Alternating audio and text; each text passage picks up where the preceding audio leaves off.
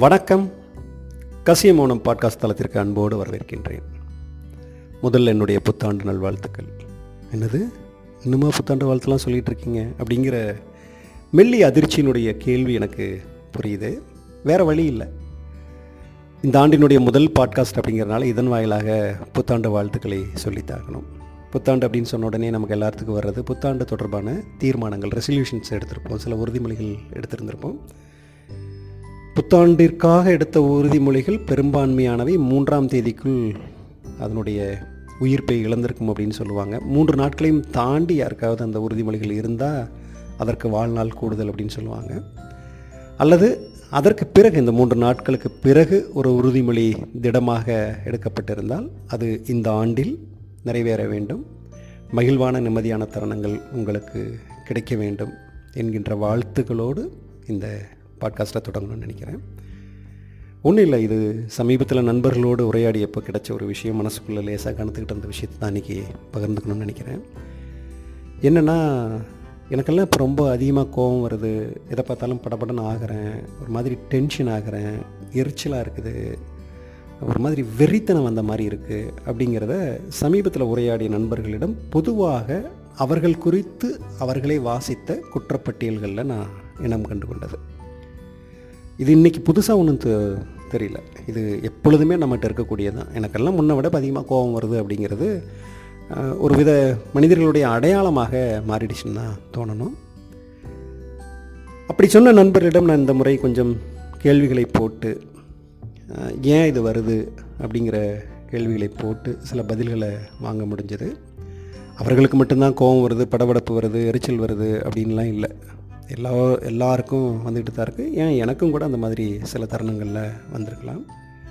ஆனால் அவர்களிடம் எந்த மாதிரியான சூழலில் எதன் பொருட்டு இப்படியான உணர்வு வருது அப்படின்னு கேட்டப்போ அவங்க கொஞ்சம் யோசித்து சொன்ன பதில்கள் எல்லோருமே சொன்ன பதில்கள் ஏறத்தாழ ஒரே மாதிரியாக தான் இருந்தது. என்னென்னு பார்த்தோம்னா அதில் இருக்கக்கூடிய ஒரே ஒரு ஒற்றுமை எந்த ஒரு செயல் அவர்களை கோவப்படுத்தியதோ எரிச்சல் ஊட்டியதோ படபடப்பை உண்டாக்கியதோ அந்த செயல் அவர்களுக்கு ஏறத்தாழ தொண்ணூற்றி ஒன்பது சதவீதம் தேவையில்லாத அணியாக தான் இருந்தது. அவர்களுக்கு தொடர்பில்லாத செயலாக விஷயமாக அது இருந்தோம் அல்லது அது மாதிரியான செய்தியாக இருந்திருக்கும். அவர்களால் எந்த தாக்கத்தையும் அதில் உருவாக்க முடியாத ஒரு நிலையாக இருந்திருக்கும். அவர்களுக்கு அது எந்த விதத்திலும் உதவி செய்யக்கூடியதாகவோ அல்லது அவர்களுக்குள் எந்த தாக்கத்தையும் ஏற்படுத்தக்கூடிய செயலாகவோ இல்லாமல் இருக்கக்கூடிய அவர்களுக்கு முற்றிலும் தொடர்பே இல்லாத விஷயங்களுக்குத்தான் இவர்கள் சொன்ன இந்த பட்டியலில் இருக்கக்கூடிய அந்த உணர்வுகளை எல்லாம் பல முறை அடைஞ்சிருக்காங்கங்கிறத புரிஞ்சுக்க முடிஞ்சது. ஒரு நண்பர் சொன்னார் இந்த ஃபேஸ்புக்கை லாகின் பண்ணி உள்ளே போனனாவே அப்படியே ஜிவ்வுன்னு ஏறுதுங்க. எங்கே பார்த்தாலும் அவனுங்களை என்ன பண்ணுறதுன்னு தெரியல. அப்படியே கட்டு கட்டு கட்டு கட்டுன்னு இருக்கேன் அப்படின்னு சொன்னார். இதுக்கு ரொம்ப எளிய ஒரு பதிலை சொல்லிடலாம். நீங்கள் ஏங்க லாகின் பண்ணுறீங்கன்னு நம்ம கேட்டுடலாம்.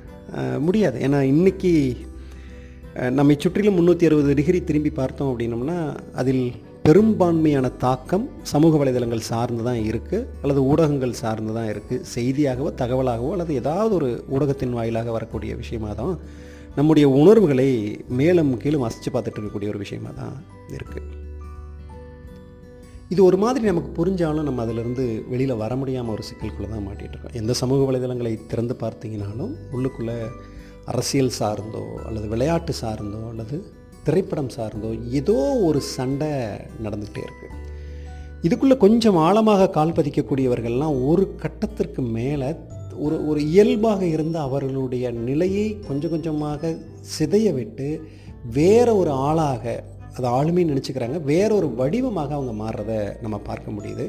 அப்படி வேறொரு வடிவமாக மாறும் பொழுது ஏதாவது ஒரு இடத்துல கருத்து முரண்பாடு என்பது அதிகப்படியாக வந்துக்கிட்டே தான் இருக்குது நானே பல நேரங்களில் நினச்சிருக்கேன். என்னுடைய இயல்புக்கு மீறி சில விஷயங்களை எதிர்கொள்கிறேன் சில விஷயங்களை எழுதுகிறேன் சில விஷயங்களை புரிஞ்சுக்க ட்ரை பண்ணுறேன் அல்லது சில விஷயங்கள் குறித்த எதிர்வினைகள் கூட என்னுடைய இயல்புக்கு மீறி நான் அந்த இடத்துல பண்ணுறேன் ஏதோ நிறுவறதுக்கு நான் முயற்சி செய்யணும் அப்படிங்கிற சந்தேகம் வரும். இந்த தெளிவும் இந்த சந்தேகமும் அப்பப்போ அலையடிச்சிட்டே இருக்கிறப்ப என்ன ஆகுதுன்னா ஒரு இடத்துல கொஞ்சம் கொஞ்சமாக கொஞ்சம் கொஞ்சமாக நிதானமாக இருந்து பல தருணங்களில் இருந்து அப்படியே மெல்ல ஒதுங்கி இதெல்லாம் நமக்கு தேவையில்லை இதெல்லாம் வேண்டாம் ஒதுங்கிடு ஒதுங்கிடு ஒதுங்கிடு அப்படிங்கிற மாதிரி தான் வர மாதிரி இருக்குது பட் இது எல்லாருக்கும் சாத்தியமா அப்படின்னா எல்லோருக்கும் சாத்தியப்படுறதுக்கு இல்லை. காரணம் என்னென்னா உள்ளே போன உடனே நின்று நிதானித்து முடிக்கிறதுக்கு முன்னாடியே அதை பார்த்தவுடன் ஏதாவது ஒரு உணர்வை மனதுக்குள்ளே ஏந்திக்கிட்டு அந்த உணர்வுகளுக்கு ஆட்பட்டு என்ன பண்ணுறோன்னே தெரியாமல் ஒரு கொதிப்பான ஒரு மனநிலைக்கு தான் நம்ம மாறிடுறோன்னு தோணுது. ட்விட்டரில் பார்த்தா ஒரு பக்கம் சண்டை நடந்துகிட்ருக்கோம். ஃபேஸ்புக்கில் ஒரு பக்கம் சண்டை நடந்துகிட்ருக்கோம். இன்ஸ்டாகிராம் இன்னொரு மாதிரியான வேலையை பண்ணிகிட்ருக்கோம் யூடியூப் இன்னொரு மாதிரியான அது ஒரு வேற ஒரு தளத்தில் ஏதோ நான் கொண்டு வந்து கொடுத்துக்கிட்டே இருக்கோம். செய்திகளாக பார்த்து எந்நேரமும் செய்தி சேனல்லையே இருந்துட்டு இருக்கக்கூடிய நபர்கள் ஒரு மாதிரியான ஒரு கொதிப்பான மனநிலைக்குள்ளே போவாங்க.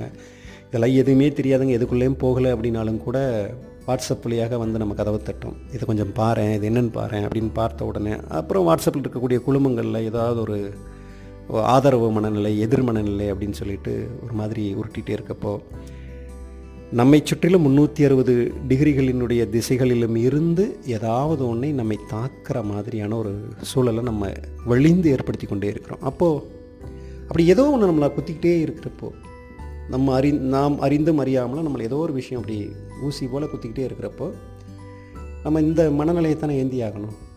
கடுகடுன்னு இருக்கக்கூடிய எரிச்சலாக இருக்கக்கூடிய பதட்டமாக இருக்கக்கூடிய கோபம் வரக்கூடிய ஒரு மனநிலை தானே ஏந்தி ஆகணும். இப்படி வருவதை ஒட்டுமொத்தமாக ஒரு கவசம் போட்டு நம்மளால் தடுத்துக்க முடியுமான்னா எனக்கு தெரியல. தடுக்கிறதுக்கு வாய்ப்புகள் மிக மிக குறைவு. ஏதாவது வந்து விழுந்துக்கிட்டே தான் இருக்கும். பார்வையில் விழும் காதில் விழுகும் அல்லது எதன் மூலமாகவாவது நம்மக்கிட்ட கொண்டு வந்து திணிக்கப்படும். அப்போ இந்த இடத்துல ஒரே ஒரு விஷயம் செய்ய வேண்டியது. எது நமக்கு தேவை எது நமக்கு தேவையில்லை. என்னால் எந்த தாக்கத்தையும் அதில் உருவாக்க முடியாது. இது எனக்கு எந்த வகையிலும் தொடர்புடையது கிடையாது. இதில் என்னுடைய பங்கு எதுவும் கிடையாது. இது யாருக்கோ யாராலோ எங்கேயோ நிகழ்த்தப்பட்டு கொண்டு இருக்கக்கூடிய ஒரு விஷயம். அது அரசியலாக இருக்கலாம் திரைப்படம் சார்ந்ததாக இருக்கலாம் தொழில் சார்ந்ததாக இருக்கலாம் அல்லது மற்ற எந்த நிலையில் சார்ந்தாலும் இது யாரோ யாருக்காக நிகழ்த்தப்படக்கூடியது அப்படிங்கிற ஒரு தெளிவு மெல்ல வந்துருச்சு அப்படின்னா அடுத்து நான் முதலியே சொன்ன மாதிரி என்னால் எந்த தாக்கத்தையும் உருவாக்க முடியாது. எனக்கு இது எந்த வகையிலும் தொடர்புடையது கிடையாது அப்படிங்கிற இந்த தெளிவு வந்துருச்சுன்னா இதிலிருந்து இது ஏதாவது ஒன்று வந்ததுன்னா அப்படி மனசை தள்ளி நின்று அப்படி வேடிக்கை பார்க்குற மாதிரி மனநிலையை வளர்த்துக்கிறது மட்டும்தான் இந்த உணர்வு கொந்தளிப்புகளில் இருந்து மீள்வதற்கான ஒரு வழியாக தான் நான் பார்க்குறேன். இல்லைன்னா வந்து விழுந்துக்கிட்டே இருக்கும். எங்கே திரும்பினீங்கனாலும் ஏதாவது ஒன்று விழுந்துக்கிட்டே இருக்கும். அதுக்குள்ளே மூழ்கிட்டே இருந்தோம்னா எந்நேரமும் கொதிப்பாக எந்நேரமும் கடுகடுன்னு எந்நேரமும் கோபமாக எந்நேரம் படபடப்பாக இந்த வாழ்க்கையில் அப்படி எண்ணத்தை தான் அனுபவிச்சிட போகிறோம் அப்படிங்கிற ஒரு சந்தேகம் வர ஆரம்பிச்சிடும் பலமுறை சொன்னதான் இருக்கிறது ஒரே ஒரு லைஃப் தான். அந்த லைஃப் நமக்கானதாக முடிந்தவரை நிம்மதியோடும் மகிழ்ச்சியோடும் கடக்க வேண்டியதாக நம்முடைய முதல் கடமை? இன்னும் சொல்லப்போனால் நம்முடைய முதல் முக்கியமான உரிமை. எது நமக்கு முற்றிலும் தேவையில்லையோ அது தேவையில்லை என்கின்ற திடத்தையும் தெளிவையும் வளர்த்து கொள்வோம். அன்புடன் கதிர் மீண்டும் சந்திப்போம். நன்றி.